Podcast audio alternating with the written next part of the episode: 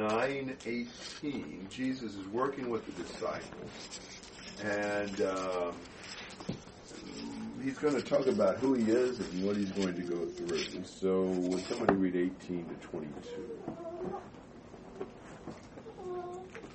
it came about while he was praying alone, the disciples were with him, and he questioned them, saying, Who do the multitudes say that I am?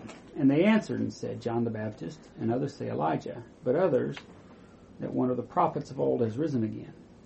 And he said to them, But who do you say that I am? And Peter answered and said, The Christ of God. But he warned them and instructed them not to tell this to anyone, saying, The Son of Man must suffer many things and be rejected by the elders and chief priests and scribes and be killed and be raised up on the third day. All right, so this is while Jesus was praying. There's a lot of times Jesus was praying, especially in the Gospel of Luke. And um, he asked the disciples who people said he was. You know, kind of like, what's the word on the street? And what are they saying about Jesus? John the Baptist, Elijah, or one of the prophets.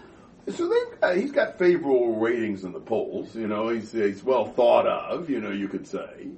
But I think Jesus asked that question to ask the next one: Who do you say that I am?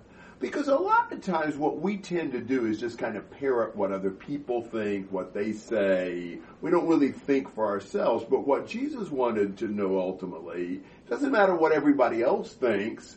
What is your conviction? What is your belief? And what's Peter's answer to that? The Messiah. The Messiah, the Christ of God. Yeah, he believed he was the Messiah, which of course was a good answer. You know, uh, he gets he, he passes that test. But then Jesus warned them not to tell this to anyone. That's a pretty strong word for warned there. Uh, the margin in my Bible says strictly admonished, almost almost as strong as saying rebuked. But it's a stern warning: don't tell anybody. That's odd. If he's the Messiah, why not tell? Is it because he wants them to find out for themselves? Um, I don't know. Probably not. Good guess. I think there's better answers. Would that escalate things too quickly at this point? It, in what sense? Um, like the Pharisees, um, resistance. All right, that could be yes, because he's got kind of a timetable he's following, and if he's seen widely as being the Messiah, they may bring him down too quickly. I could see that. I think there's even better answers, or I I think it could be a variety of answers. What do you think, Timothy? No, it's the. Wouldn't be able to go around and do what he needs to do because of the crowds. Well, I, I think that's a decent answer. What was if if he, if they started telling everybody he was the Messiah? What would people think when they heard he's the Messiah? He's going to knock out Rome. Yeah, they had such worldly, political, materialistic views of the Messiah that I don't know that would have communicated the right idea. But maybe even more than that, what would the disciples themselves have thought when they said that? Were they prepared to really announce him as the Messiah? Or did they have their own misconceptions about what that meant? I don't think, I don't think until Jesus suffers and dies that it's really appropriate in this context for him to be proclaimed as the Messiah because nobody really grasped the meaning of that. They had wrong concepts about that. He needed to suffer before his greatness was manifested. So the next thing he says is, I must suffer many things and be rejected by the elders, the chief priests and scribes and be killed and be raised up on the third day. So he's predicting his, his sufferings, which really kind of blows up the whole messianic picture that people believed in. You know, he's not going to be some dazzling king of earthly glory. He's going to be rejected and killed. And rejected by who? The disciple. But hereby, The elders, chief priests, and scribes. not by the thugs and lowlifes, but by the religious elite, by the Jewish leadership, and be killed, not just die. Everybody dies. He's going to be killed. And, and it, he says, must suffer, must do this. This is like in accordance with God's plan. This, so, so on the one hand, Peter says he's the Christ of God, and the next thing you know, Jesus is saying, and I'm going to be rejected, I'm going to be killed, and like, you can't do that to the Messiah. So I think Jesus is already working on them to modify their concept of what the Messiah was. Thoughts and comments on that? He asked him, Who do you say that I am? And then told him not to say it. Exactly. say it and don't say it. That's right. Do you say that I am? No, you don't. yep. That's right. Some things we're not ready to say. Well, uh, perhaps we might say, unfortunately, the cross was not going to just be for Jesus. He moves from there to talking about what they're have, going to have to go through, 23 to 27. Then he said to them all, If anyone desires to come after me, let him deny himself and take up his cross daily and follow me. For whoever desires to save his life will lose it, but whoever loses his life for my sake will save it. For what profit is it to a man if he gains the whole world and is himself destroyed or lost? And whoever is ashamed of me and my words, of him the Son of Man will be ashamed when he comes in his own glory, and his Father's and the holy angels. But I tell you truly, there are some standing here who shall not taste death until they see the kingdom of God. All right. Well, he says to them all in verse 23. What he's about to say is not just for a few elite. This is for all of those who want to come after him. What do they have to do?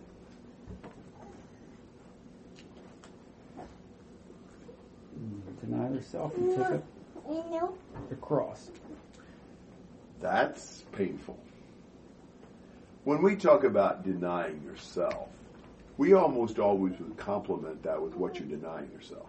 You know, I'm going to deny myself chocolate. I'm going to deny myself, you know, uh, this, uh, you know, some particular pleasure or habit or whatever. But he didn't say that. He said, deny yourself. What you're, the, the object of the denial is yourself. You're not doing what you want, what you choose. Taking up your cross daily, the uh, idea is what Jesus announces for himself in 22 is not just for him. We're, we're going to be crucified as well. Although it's kind of odd to say take up your cross daily, right? Because who would normally take up a cross? And it's been condemned. Yeah. Who's about to be executed? Does he do it daily? he doesn't live through it to do it the next day. Can you imagine saying, I want you to be crucified every day? But that's what Jesus is saying. So this is a living crucifixion. You know, this is uh, daily sharing Jesus' suffering, daily denying ourselves, daily dying to what we want and living for the Lord. Really, we cease to exist for us and we, we become a servant of the Lord. Or as he says in 24, he loses his life for my sake. The idea of, of giving ourselves to God, um, you know, for him. You know, Jesus, wow. I mean, Jesus said some things that if he were a mere man, you know, I want you to lose your life for my sake. Wow, that would be kind of arrogant of a mere man, but when you understand who Jesus was, that's exactly what we do. Not that we're necessarily going to be killed for him, though it could be that, but we are giving ourselves to him and, and giving our life up for him as a living sacrifice. And and the things that are that are issues for us in that are two things. Verse 25, material possessions. What is a man profited if he gains the whole world and loses or forfeits himself? So what good does it do to get everything and lose yourself? You know, what, what good would it do to gain a whole museum full of wonderful paintings and in the same process go blind? Couldn't enjoy it. You know, so we really need to not put a high priority on material things. It doesn't matter what you have in this life, it doesn't last long enough to count. And the other thing we struggle with is the opinion of people. Whoever is ashamed of me and my words, I'll be ashamed of him. We're so tempted to be ashamed because it's uncool to follow Jesus. People might think we're weird. You know, why don't we speak up more for the Lord? Um, because you know, a lot of times we're ashamed. We're too worried about pe- what people think. So the two dangers to me in being a disciple are material possessions that we give ourselves to, and and you know, a shame of, of the Lord. We're too worried about the opinion of people. You know, and if we get over our greed and our shame of the Lord, think about how much better we do. Those are real issues. I mean, what Jesus says in these verses, wow, that's that's what we need. That's what it takes to be a disciple. And it's not easy to do that. Thoughts and comments on that?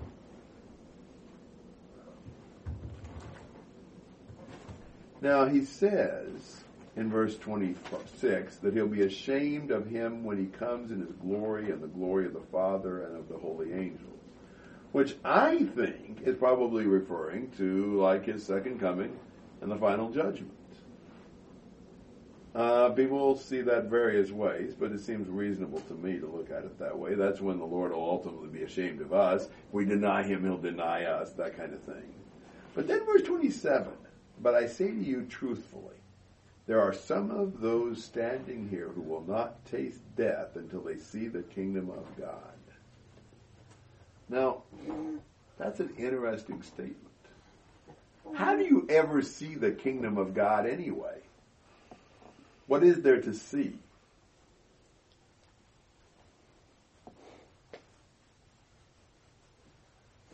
What, what, how would you define the kingdom of God? Is it like the churches that have been built by that time and the people who have been taught the gospel? That's that's not really the kingdom. That's the church. And there's a distinction. What's the kingdom? So when you think of a king, an earthly king and his kingdom, it, it's everything. It's all the property and the people, the Yeah. policies, kind of everything.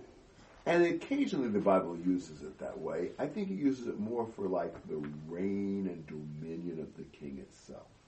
The kingdom is his kingship. I think that would communicate clearer to us till they see the kingship of God or the the rule, the dominion of God. But but that's not a seeable item exactly. How do you see God's dominion? Well, it seems to me like what you see as evidence of it. Do you ever say I, I saw I saw the wind? But do you ever see the wind? You see the effect of the wind. You know, you see the trees blowing and things like that. It's really not the wind you're seeing, but we kind of talk about it that way. So you're not seeing the kingdom exactly directly, but you do see the kingdom in that you see the evidence. You see the glory or the power or something that shows you the kingship. Now, it's a really debatable item to ask, answer the question, what does he mean? There are some of those standing here who will not taste death until they see the kingdom of God. In other words, you say some of them are going to die till they see this. When did they see it? What did they see? And I think there's a, a fair number of possible answers to that question. What do you think they saw? When when did this happen? The next chapter? The next chapter? Oh, not the next chapter, the next verse. The Transfiguration. I think that would fit this. It was a glimpse of the kingdom, at least the kingly glory. Not all of them saw it. Uh, in Mark and Matthew, that's the very next thing after that statement. And 2 Peter 1, Peter actually discusses the transfiguration. And in 2 Peter 1.16, he says, For we did not follow cleverly devised tales when we made known to you the power and coming of our Lord Jesus Christ. So he saw it as the power and coming of the Lord. We were eyewitnesses of his majesty. So there's a sense in which they saw the kingdom. My guess is he doesn't mean just the transfiguration. My guess is that the transfiguration itself is almost prefiguring his kingly power and glory, maybe in the resurrection. I think that's a possibility that they see him in that. Maybe in the manifestation of the kingdom starting on the day of Pentecost. Uh, the Holy Spirit coming down was a demonstration that the kingdom had arrived. Maybe in the destruction of Jerusalem, uh, Luke 21 is going to use, they're going to see the kingdom approach. They're going to see the evidence that he's ruling and reigning. Maybe all of that. You know, that really, some of them were going to see his kingdom in various ways. A few of them in a few days, and others of them in other ways over a period of time. There's just going to be several things that were going to show them the kingdom, and, and, and some of them were not going to die until they'd seen that both the three that saw the transfiguration and all the others, except for Judas, who saw other evidences of the kingdom. Judas didn't see that? Or the, Judas didn't see this stuff? No, why not? Well, he, he did crucify himself, but that was. He hung himself. Oh, yeah, sorry. Yeah. that was after. After what? Was it after the destruction of Jerusalem? No. Was it after the day of Pentecost? No. Was it after his resurrection? No. After the transfiguration, but Judas wasn't the one who saw those. That. Okay. That's my take. I, so that's kind of a vague answer, somewhat, uh, because I'm not really wanting to choose between them. I do think it's significant that Transfiguration is the next event. I do think that is a glimpse of that kingdom, but I'm not convinced that that's the only thing he has in mind. Thoughts and comments on all that? So, what are the other takes on verse 26? Are they related to? Some people would take that as the destruction of Jerusalem, but that just seems inadequate. People find the destruction of Jerusalem way more in the New Testament than I do. I mean, we'll see it over there, every rock and crevice.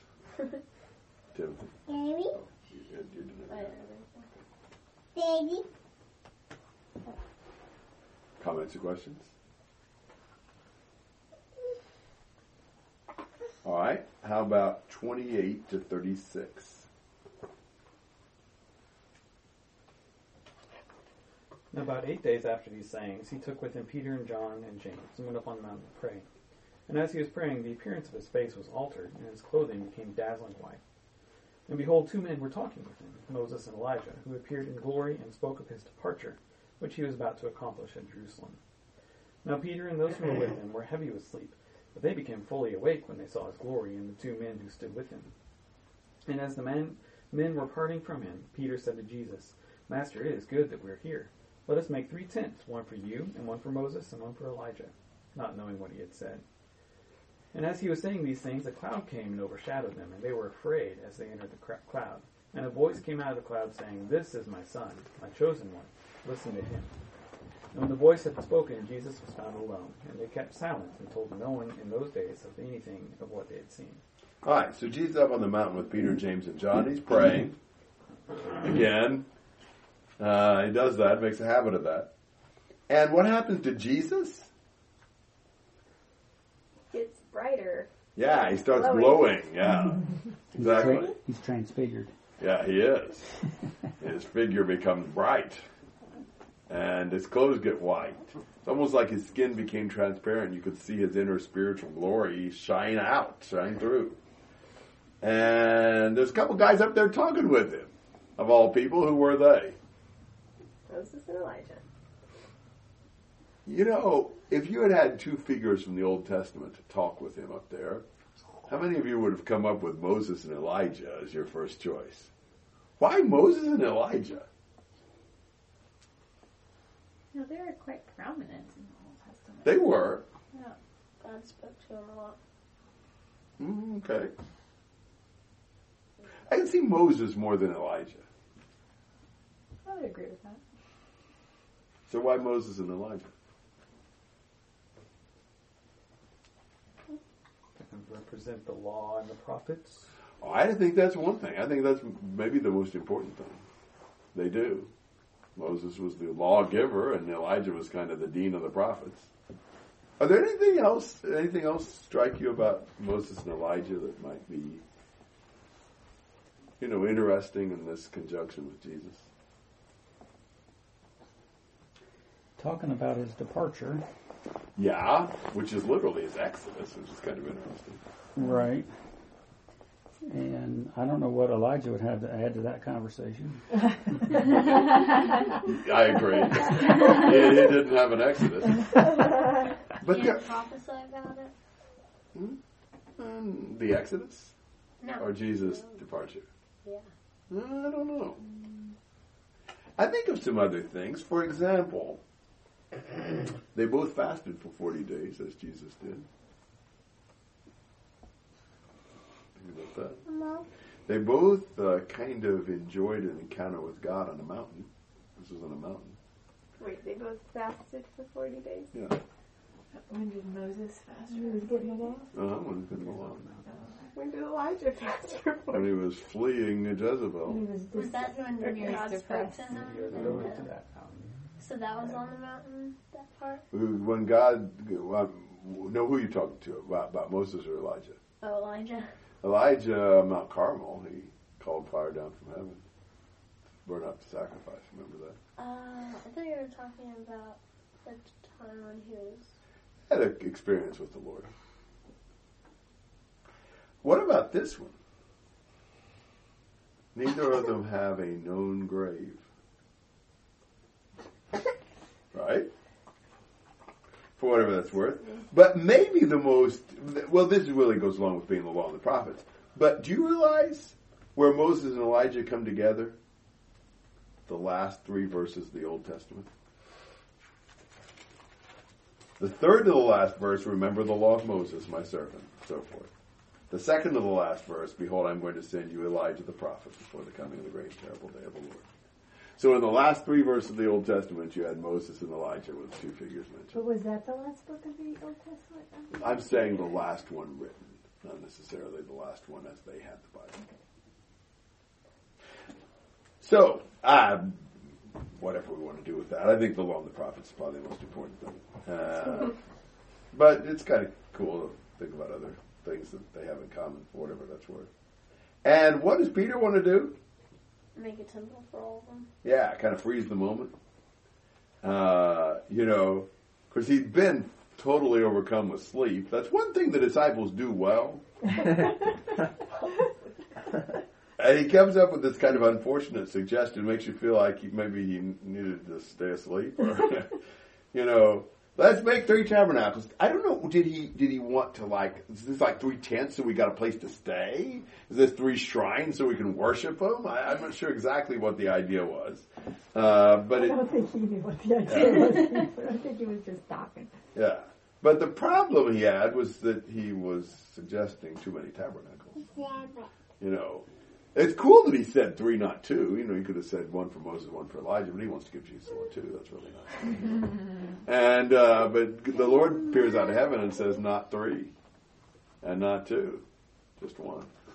Jesus is the only one who ought to, ought to have a tabernacle. This is my son, you know, my chosen one. Listen to him. And Moses and Elijah disappear. It's just Jesus. So Jesus has the authority. He has the priority. We ought to listen to Jesus, not the law and the prophets. Um, so that's interesting. Thoughts and comments?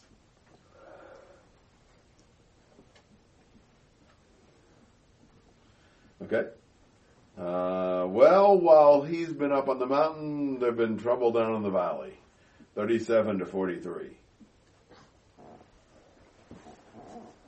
And it came about on the next day when they had come down from the mountain, a great multitude met him. And behold, a man from the multitude shouted out, saying, Teacher, I beg you to look at my son, for he is my only boy. And behold, a spirit seizes him, and he suddenly screams, and it throws him into convulsions, and foaming at the mouth, and it mauls. And as it mauls him, it scarcely leaves him. And I begged your disciples to cast it out, and they could not. And Jesus answered and said, O unbelieving and perverted generation, how long shall I be with you? And put up with you. Bring your son here. And while he was still approaching, the demon dashed him to the ground and threw him into convulsion. But Jesus rebuked the unclean spirit and healed the boy and gave him back to his father. And they were all amazed at the greatness of God. But while everyone was marveling at all that he was doing, uh, where do you want me to- That's good. That's fine. Yeah, it kind of changes in the middle of the verse. in the middle of the verse. Yeah, sometimes you do.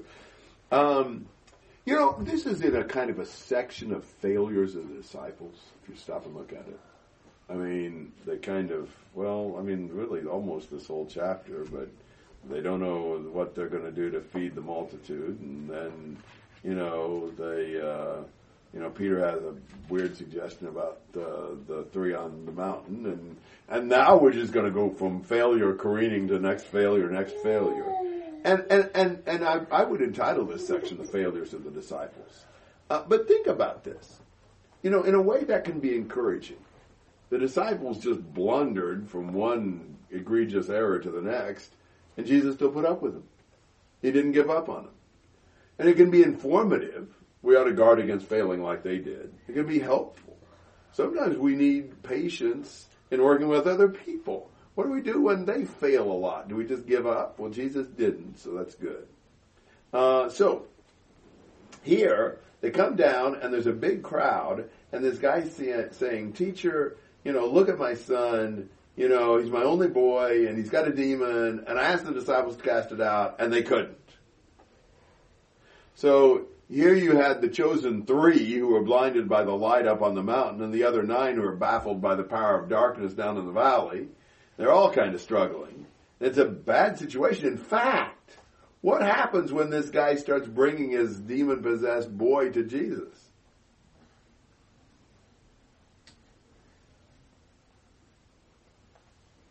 threw him into convulsion. Yeah. I mean, wow, this is kind of bad. I mean, Satan doesn't give up his victims without a fight, does he? You know, he's got a seizure. He's being brought to Jesus. You know, see a real time, uh, you know, thing here. Um, and the disciples have been unable to deal with it.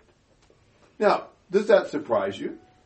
Why, why would the disciples have thought they could cast out demons? Because they could. Yeah. Jesus gave them that power in chapter 9, verse 1, and they were doing it. So that becomes more baffling. I mean, your first thought to think, well, surely they wouldn't be able to cast out demons. Yes, they could. They were, and they did, and now they don't. And why mm-hmm. not? And Jesus, when he finds out they couldn't heal it, notice what he says in verse 41. You unbelieving and perverted generation, how long shall I be with you and put up with you? Bring your son here. So is Jesus saying that for the rest of the people, or is he saying that about the disciples? You know, it kind of makes you wonder. Um, you know, this is the only time in the New Testament that disciples of Jesus tried to heal somebody and they couldn't. And so Jesus does, you know, and that's that. Wonder why the disciples couldn't hear. Did they not have enough faith? I think that's right. What does that mean? Were they trusting themselves instead of God more? I think so. Uh, the other Gospels talk about how this one only comes out by prayer and they didn't have enough faith. And it's kind of shocking to think that they came across a demon and they tried to expel it without praying. Can you believe that? You think about the first time Jesus just had given them power. They came across, came across Exhibit A, you know, a demon. I bet they were trembling. I bet they were begging the Lord for help, you know, and all that. And they cast it out. It's like, wow, thank you, God. Wow. And the second one, they were pretty scared. They're begging for help and asking God to straighten. And they cast it out. Wow, that's great, God. But I don't know how many down the line this was. You know, we come to now Demon 187 or, you know, 543 or whatever. And, oh yeah, come out, demon. Didn't even pray. Didn't think about the Lord. Now we guess this one out. But you think about it. How often do we do that? And, ah, see, I indict myself in some of these things. I can remember, you know, when I first started doing some preaching, especially when I preached like at other churches, not just where I was going. I can remember praying a lot, and being scared, and, you know, stage fright and things like that. And, you know, well now, don't think about it. You know, it becomes something, I can handle that. I can do this. I think that's where the disciples were. I, I can, we can do this. We can handle this demon. And when we start trying to do things on our own steam, it's gonna, it's gonna fail. We, we can't do that. They came to a demon they couldn't cast out on their own power. And so the lesson is to stay humble and really trust the Lord and not think we can handle it. Thoughts and comments?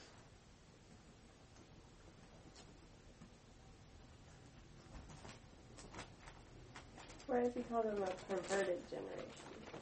Because they were. And I could see how the unbelieving fits, but I think they are unfaithful to the Lord. Violated their marriage vows to God, given themselves to everything else. So that's it. A lot of times they'll say unbelieving and adulterous generation. he seems very exasperated. You know, he spent a long time with these twelve to see them bungle an exorcism because they wouldn't even pray.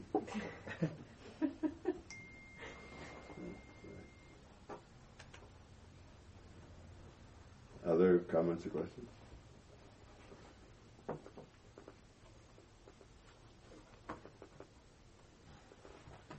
Okay, how about mid 43 to 45? But while everyone was marveling at all that he was doing, he said to his disciples, Let these words sink into your ears, for the Son of Man is going to be delivered into the hands of men. But they did not understand the statement, and it was concealed from them so that they would not perceive it. And they were afraid to ask him about this statement. Okay. So everybody's amazed at Jesus, but he says, I want you to really listen to this. You know, the Son of Man is going to be delivered into the hands of men. You know, kind of a contrast the Son of Man in the hands of men. And, you know, that means he's going to be crucified. They didn't understand, and they didn't ask. I think they didn't want to know. I think they're afraid of what the answer would be. But Jesus is warning them. He's going to be betrayed. He's going to be delivered into the hands of men. They're going to do to him what they want to. He's trying to get them prepared. He tells, says this to them over and over again. He doesn't want them to be blindsided by what's going to happen. They were, but it wasn't because he didn't try. Thoughts and comments? 46 to 48. An argument started among them as to which of them might be the greatest. But Jesus, knowing what they were thinking in their heart, took a child and stood him by his side, and said to them, Whoever receives this child in my name receives me, and whoever receives me receives him who sent me. For the one who is least among all of you is this is the one who is great. Well, as soon as Jesus said he's about to be delivered into the hands of men, what do they start arguing about? Who's going to be the greatest? What do you think about that argument? I think it sounds dumb at the wrong time. Yeah. Sounds dumb at any time, but especially now, yeah. Be- why does it sound dumb? I'm very selfish because they're not paying attention to what he just said. That's for sure. Think about this. You know, none of the disciples were all that great in the first place. It's kind of like uh, trying to find the world's tallest pygmy. You know, what, what, what does that prove? You know, I mean, the greatest among them is still lowly as can be. What's a? The lowest midget, the smallest, Ah, the shortest, the tallest midget. How about that? You know, I mean, it's like that. Wow, that's just that's just weird. Um, and you wonder, how did that argument get started with them anyway? You know, I can just hear it. The three were bragging about going up on the mountain with Jesus. He likes us best. We were the ones out there. And the others are like, oh yeah? We heard you took, he took you up there because he didn't think he could let you out of his sight. You know, and things like that. I mean, you think about what they must have been saying to each other. Arguing about who's going to be the greatest. They got to be coming up with reasons why, no, I'm the one. No, I'm the one. No, he likes me better. No, I'm going to have, you know, of all the stupid things to do in the, in the presence of Jesus when he's just gotten through telling him and telling him he's going to be crucified, killed, and they're arguing who's going to be the greatest. They just ask him? You know why they don't ask him. They know it's stupid. Deep down, they don't want him to overhear them in that. You know, you ever get in an argument and you don't want your parents to hear you? yeah. So that's kind of the idea. I mean, they just really don't understand the, the humility of, of, of service. You know, Jesus thinking about suffering, they're thinking about position and glory and honor and all that kind of stuff. Jesus knew what they were doing, and he's trying to he's trying to get this point across. So he uses a visual aid. What's his visual aid? A little child. So what does he say about the child?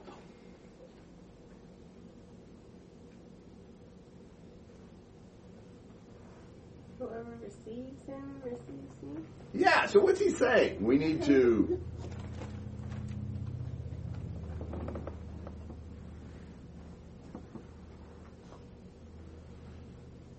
Why, why does he do that? That seems a little odd, doesn't it? How does that relate?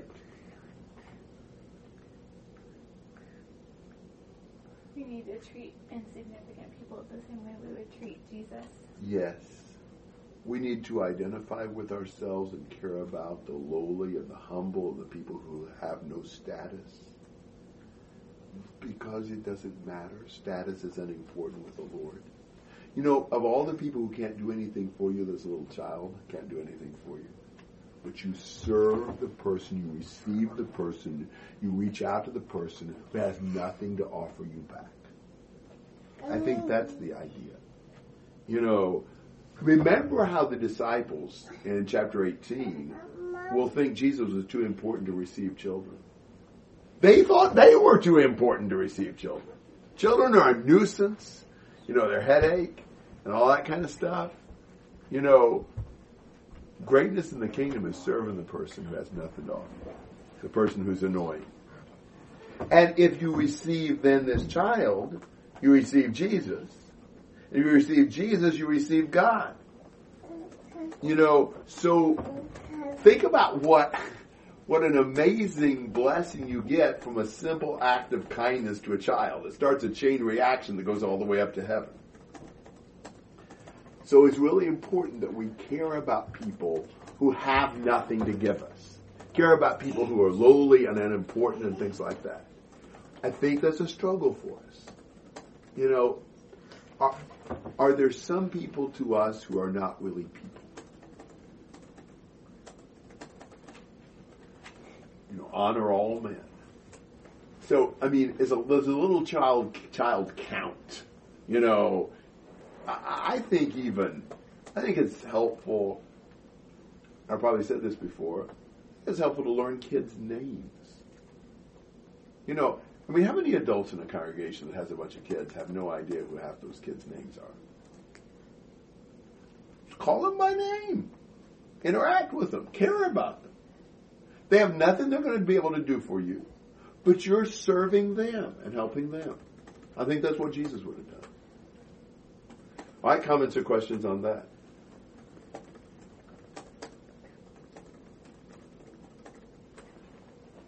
Doesn't seem to fit with the the conclusion. He who is least among you is the one who is great. Mm-hmm. Yes, as as all, often as Jesus does, it's deeper than the surface. Uh, Yeah. the one who humbles himself the most, the one who's the least pretentious, the least promoting himself. Yeah. Especially, I mean, you can almost see, well, he who receives a child in my name receives me, and he who is least among you is the greatest. But he throws in that he who receives me receives him who sent me. A little extra, That's right. no extra charge there. yeah. Yeah, so you got several ways of looking at that, but yeah, that's that's interesting. Right, forty nine and fifty. And John answered, and said, Master, we saw someone casting out demons in your name. We tried to hinder him because he does not follow along with us. But Jesus said to him, Do not hinder him, for he who is not against you is for you. So John says, look, we saw this guy casting out demons in your name. Some kind of a freelance exorcist. You know? Does that remind you of anybody? Not necessarily casting out demons. Does that remind you of any incident in the Bible? Well, think about this. What did they do to the, with the guy? What did John do when he saw this guy casting out demons in Jesus' name? Tried to make him stop it. Tried to. St- yeah, isn't that funny? I mean, the disciples themselves were having a struggle casting out demons. They sure don't want somebody else to be able to, right? But what was there? What was the reason John gives why he tried to stop him?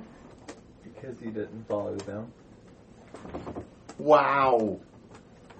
Do you see a problem there? As if they were worthy of being followed. Now, if he'd have said because he doesn't follow you, that would have made more sense. Because he doesn't follow us. Wow. So, you remember these two guys that are prophesying and somebody was jealous for the uh, main prophet's authority and wanted them, him to stop them. Moses and the guys were prophesying in the camp. Yes, who were the two guys? Oh, I have no idea. Anybody remember? Get extra credit points. Eldad and Medad. Where is that? That's in Numbers uh, 11, I think. Yeah, Numbers 11. And Joshua wanted Moses to stop them because, like, they were stealing his thunder. Moses like, boy, I wish everybody's prophesying. you know, that's great. We ought to want everybody to be serving the Lord. But so now the question comes to me then, well, so how is this guy casting out demons anyhow? There's only one way that they come out, right? Well, the, the, the Pharisees didn't think so. There were, there were a couple other guys later later on that tried it, casting out demons in the name of Paul, who Jesus, or who Paul preached. Jesus, who Paul preaches. And how did that work out for them? Not They so well. you remember that? They got injured and Yeah. Where, where was that? Anybody remember? What, what book? Remember where it was? no. Second half. Sons of Sceva. Yeah, good. Seven of them. After That's right. nine. After chapter 9. Yeah, it was after chapter 9. After chapter and before 10. and before chapter 29. It wasn't in chapter 29. Why didn't it be before? It was in Acts 19 in Ephesus. Yeah. So, but this guy wasn't getting beat up. And Jesus says, you know, do not hinder him, for he who is not against you is for you. So I say this is a guy like Eldad and Medad, not a guy like the seven sons of Sceva. But wonder how he got the power to cast out demons anyhow. Well, we know here, don't we?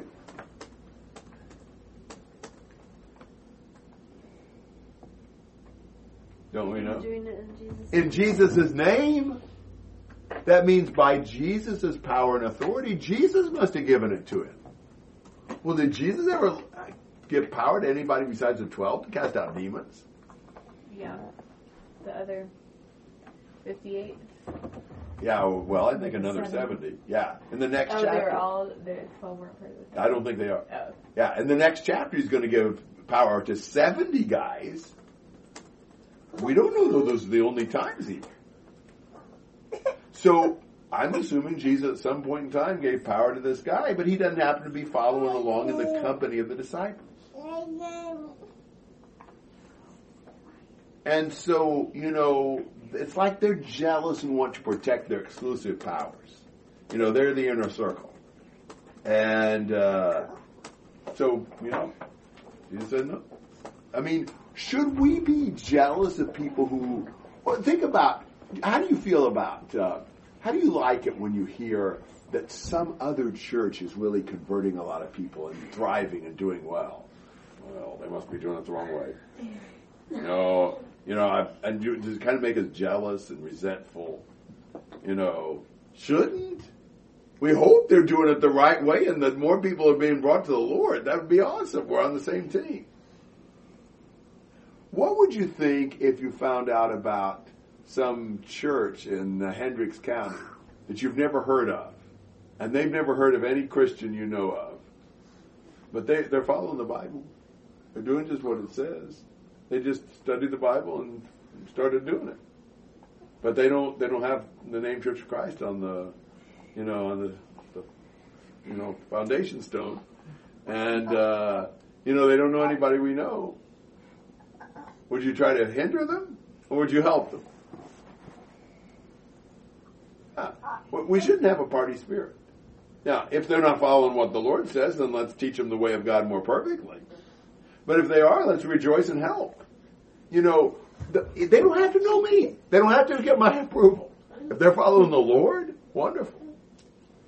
So we need to get away from this, you know, us and them mentality, I guess. Thoughts and comments on that? That's a really interesting little tidbit. They didn't want somebody else uh, cutting in on their position that they were arguing about earlier. Yeah, exactly. Yeah. Especially someone who could actually succeed in yeah, that's even worse. But he was doing it. Rocks are already one out of twelve. You don't want to make that thirteen or seventy-one. Yeah. That's right. Yeah, and I mean it's a little unclear. You know, they're arguing about position. Later, they're wanting to be in position in his kingdom, as if you know cabinet members or whatever. But here he was talking about. I don't think they understood it, uh, but you know, talking about being killed. You you almost wonder if they're. I'll be next in line to take over whenever. Yeah. I don't know. I hope not. I don't know. Yeah, and the fact that they didn't understand it, I don't think that would right. make a lot of sense. But But it doesn't make a whole lot of sense them doing it in any situation. Wow. You, you think, haven't they been around Jesus enough by now to understand that's not the right attitude to have? But I'll tell you, people today fight over, you know, position and glory and influence and you didn't treat me right. And they may say it's a doctrinal problem but it's really you know they want to control and they want they want everybody to follow them. And other thoughts? 51 to 56 Now it came to pass, when the time had come for him to be received up, that he steadfastly set his face to go to Jerusalem, and sent messengers before his face. And as they went, they entered a village of the Samaritans to prepare for him. But they did not receive him, because his face was set for the journey to Jerusalem. And when his disciples James and John saw this, they said, Lord, do you want us to command fire to come down from heaven and consume them, just as Elijah did? But he rebuked them and said, You do not know what manner of spirit you are of. For the Son of Man did not come to destroy men's lives, but save them. And they went into another village. Okay, so Jesus is on his way to Jerusalem. It's kind of a theme through Luke. Jesus is kind of for a while on his way to Jerusalem. And he's going through Samaria and he sends some disciples to make advance arrangements. Kind of reminds you of John the Baptist's work, preparing the way. Not exactly the same, of course, since John was really preparing the people for Jesus. They're, they're getting accommodations ready for him, I guess. And the Samaritans didn't receive them because He was going to Jerusalem. it's obvious they were going to Jerusalem. They didn't want to help anybody going to their hated enemies in Jerusalem. A lot of bad blood between the Samaritans and the Jews. And think about it. You know, Jesus was rejected by the Jews. He was rejected by the Gentiles. He was rejected by the Jerusalem leaders, and now he's rejected by the Samaritans. You know, he's pretty much rejected by everybody. And um, so, when the Samaritans treat these disciples ugly, what do they want to do? at least they asked permission first. But they wanted, Yeah. they wanted to call down fire from heaven on them. Let's incinerate them. Don't just shake the dust off your feet, reduce them to dust. or ashes, is the case of my feet. Well, how, how did Jesus receive that idea? He said he didn't come to destroy men's lives, but to save them. That certainly wasn't the right uh, spirit. I mean, they are supposed to love and care about these people, not try to blast them. Um, you can see zeal, but it's not it's not well directed zeal. Um, and I mean, Jesus doesn't force himself on people. They went on to another village. You know, he's not going to stay where he's not welcome. But boy, this is a lot of failures of the disciples in one fell swoop here. Boy, it reminds me of this too. Remember when one of those two went to a Samaritan village in Acts chapter 8? All right, so who were these two? James and John that wanted to uh, bring the fire down. Which one of them in Acts 8 went to a Samaritan village? John and who was with him? Philip. No, Peter. And they went to this village in Samaria, and what did they call down on the Samaritans? The Holy Spirit. The Holy Spirit. That's quite a contrast, don't you think? They go from wanting to call down fire on them to calling the Holy Spirit down and falling on them. I think John's learned a few things in the interim, uh, but Jesus certainly doesn't approve of this. Um, he doesn't force himself on people who don't want to, you know, follow him. Thoughts and comments? What do you have to say about the textual discrepancy? Uh, that's probably not in the original, but it's a good statement. I think it's a reasonable statement, but I don't think it's in the original. So why did Elijah call down fire on people if calling down fire isn't the right thing to do? Um, I'm not saying it's always not the right thing to do. I think Elijah did the right thing. God approved of that. But just the idea of they won't receive us, let's burn them. You know, what were they trying to do with Elijah? They were trying to arrest him and kill him. A little different situation. These people just refuse hospitality. And I mean, they, you know, these were people uh, sent by uh, Ahab, right? No, uh, Ahaziah Oh. to to bring him back, and Ahaziah was Ahab's son, so he was a mess. Uh, so I don't. know. Uh, That's probably where they got the idea, though. That's my guess. Other thoughts? Well, now you've got some prospective disciples, and each of these is rather interesting. So, fifty-seven and fifty-eight. And as they were going along the road, someone said to him, I will follow you wherever you go. And Jesus said to him, The foxes have holes and the birds of the air have nests, but the Son of Man has nowhere to lay his head. So I mean, here's a good guy. You know, he was I'll follow you wherever I, you go. You know, he's excited about following Jesus, and Jesus almost throws cold water on the parade, right? What does he say?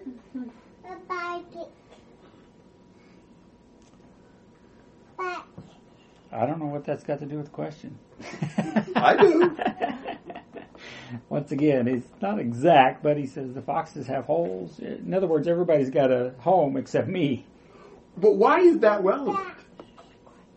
It's going to be hard to follow him. Or, That's exactly right. If he follows Jesus wherever he goes, guess what? There's no pillow. You know, I think that's what he's saying. He's saying, have you thought about what you're committing yourself to? You might, before you say, I'm going to follow you wherever you go, I might like to know where you're going. You know, before you commit to Jesus, you might want to think about what's, what's the cost? What's he going to ask and demand? You know, because if you're going to be Jesus' disciple, you're going to have to go through the things he goes through. And it's not going to be comfortable, it's not going to be secure. And so I think he's wanting this prospective follower to, to realize what pledging allegiance to him is really going to mean. The foxes and the birds are, are situated more advantageously than Jesus is. Sometimes people are eager, but they're eager because they don't know what it what it really amounts to. Oh yeah, I want to do. I want to be a follower of Jesus. And Jesus in Luke 14 said you got to count the cost. You know, he didn't want somebody who just you know is committing themselves without understanding what it's really going to take. He wants people who really want to follow him. Did the guy follow him?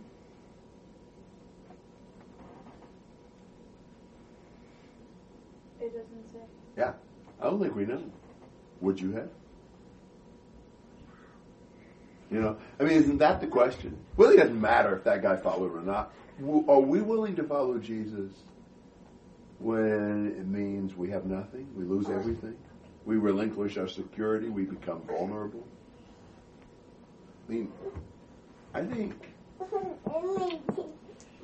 we need to take more seriously what the commitment to follow Jesus will really mean. You know, it's not going to be a picnic, and really be helpful for us to come to grips with that. Or we make this just totally un non-serious commitment. You know, we're just in a wave of enthusiasm, we say, you know, I'll give you everything up to half my kingdom, when you don't even have a kingdom. You know, and so I mean, it's just like I'll follow you anywhere. I'll do whatever you say. Well, really? Yeah. Well, yeah. As long as you know, got a twin bed and all that. So I don't know whether this guy did or not, but I, he, if he does, if he did, he did with a whole lot better understanding of what this was going to mean. Okay. Any comments or questions on that? Well, why don't we uh, knock it off there then? We'll uh, work on 59, uh, 959 and 3.